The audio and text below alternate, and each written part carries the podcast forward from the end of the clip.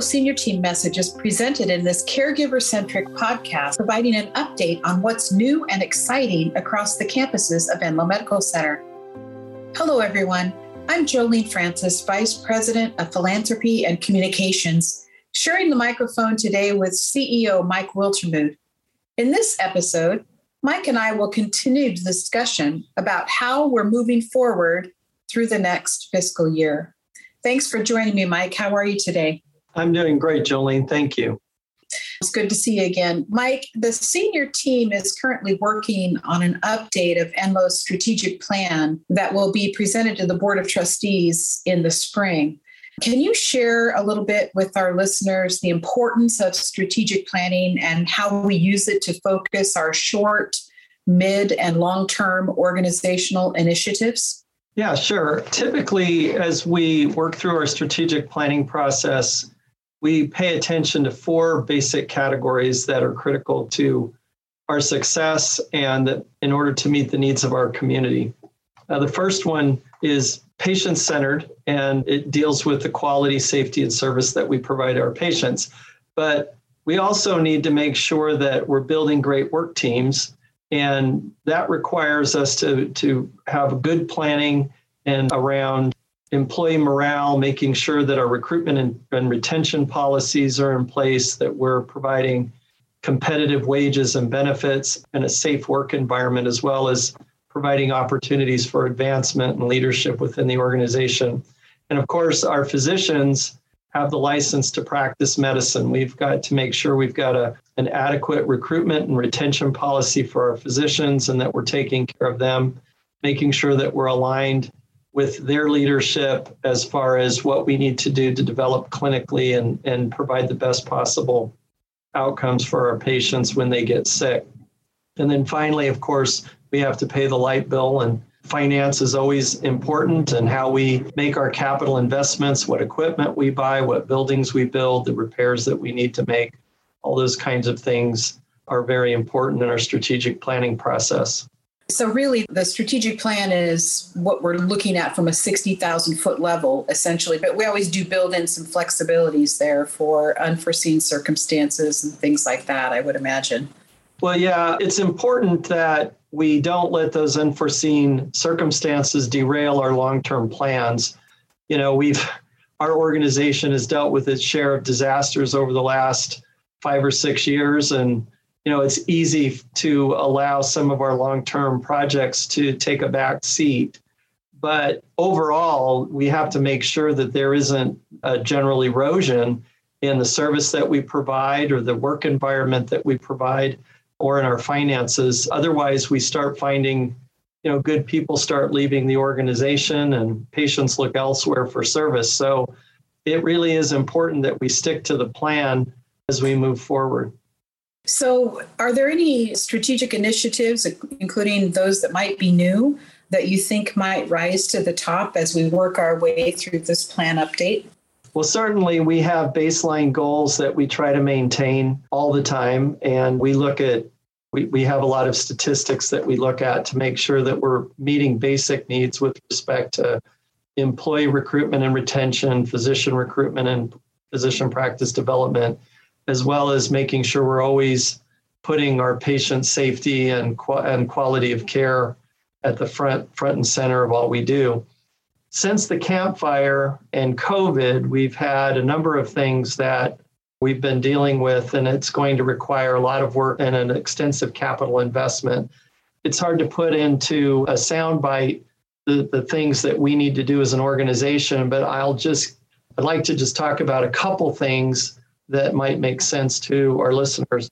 One is certainly after the Camp Fire, we lost a lot of healthcare services. So over a third of our healthcare build, buildings unfortunately burned down in the Camp Fire. And, and with those buildings, we lost a lot of good folks that had to relocate outside of our market area in order to rebuild. So patient access is really important. Our emergency department has been somewhat overwhelmed ever since the Camp Fire. We're experiencing a lot of patients leaving without being seen as a result. And so that's going to be critical for us to fix along with our access to our specialty clinics. Many people have been forced to wait for weeks, even months, in order to get a first time visit with our some of our specialists. So so that's going to be critical for us to to mend as well. Another thing that's been happening because of those other services that were destroyed, particularly assisted living centers and nursing homes, we've had a real struggle trying to discharge our patients timely. Many of our nursing homes are understaffed. You know, that's kind of an outgrowth potentially of COVID. And as a result, we wind up having to keep people in the hospital without being paid for those services in the most expensive beds in the world. So that's another thing that that we're trying to fix. We we believe that nearly one in five of our inpatient days could be eliminated if we could get a more timely discharge for our patients. And, and a lot of that, unfortunately, is the availability of post acute care, as well as making sure our own internal processes are timely and, and appropriate. You know, then, then the third thing going back to facilities is just making sure that we've got the facilities that we need to provide the services that our community requires. We are so shortly after the Camp Fire we we were just trying to find any rental property that we could, and we're probably paying enough rents right now to build a 50,000 square foot medical office building. A number of our specialties are in several buildings, which makes it very difficult for us to manage and to get economies of scale. So, you know, many people have heard about our efforts to raise money for our comprehensive community cancer center, but that's only one area of concern. We've we've got you know cardiology, gastroenterology, and so those digestive diseases, as well as OB/GYN services are really need additional support on the facility side. We've been contemplating, frankly, the idea of trying to figure out how we could form, per, perhaps start our own skilled nursing facility, even in a transitional setting, in order to relieve us of the burden of providing skilled nursing care in our acute care setting. So there's a lot of facility issues that we're looking at, and Kevin Woodward, our CFO, and his team are putting together a nice package to borrow what we hope will be sufficient funds to not only build a great new cancer center, but also to resolve some of our other facility issues as well. Yes, there's a lot going on, sounds like. So, you know, it seems like this year has flown by and we're nearing the start of the holiday season. And that means that very soon we're going to be staring straight into the face of the second half of our 2023 fiscal year.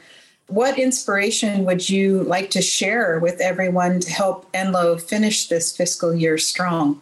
Well, it's it's no secret that hospitals all across the country are struggling not only have we lost money because of the drop in our stock market investments, but there's been some real pressures on operations as well inflation, supply chain issues, lack of available employees, people that are willing and able to work in our field. All those things have been conspiring to put economic pressure on us. And it's going to be important that we resolve those issues and that we figure out what the new normal is following COVID. Our organization has weathered these storms in the past, and we have no reason to believe that we're not going to be successful going forward, but it's not going to be without some pain. And I think that the best thing that I can offer our employees is to just make sure that you stay on top of all of our communications and that you don't refrain from asking questions if you think something's happening that doesn't make any sense in particular. Knowledge is power. The more information that we can disseminate regarding our operations, I think the better. And the more it helps people in their individual roles and responsibilities. So we hope to be increasingly engaging in our discussions that so that we don't make decisions in a vacuum and that we're doing it, we're, we're moving forward as a team. Very powerful message, Mike. Thanks again. And I, I do want to reiterate how important it is that folks reach out when they have questions. You can always email a member of senior team, your supervisor, or you can send a message to ask Mike at enloe.org and we will get that answered for you. But again, Mike put it very well when he said, Knowledge is power. Let's all use our power to gain the knowledge we need to stay on top of everything that needs to happen in the next year or two. Well, that's about all the time we have for today. As always, Mike, thank you for your time and transparency behind the Enloe microphone. We appreciate you very much, as always. Thanks to our listeners for spending time with us and sharing this program with your colleagues and friends. We'll talk again on December 1st when I'll welcome back CFO Kevin Woodward to give us an update on our current plan to finance all that future growth that Mike just talked about. Until then, this is Jolene Francis saying thank you for all your dedicated work as you care for our community.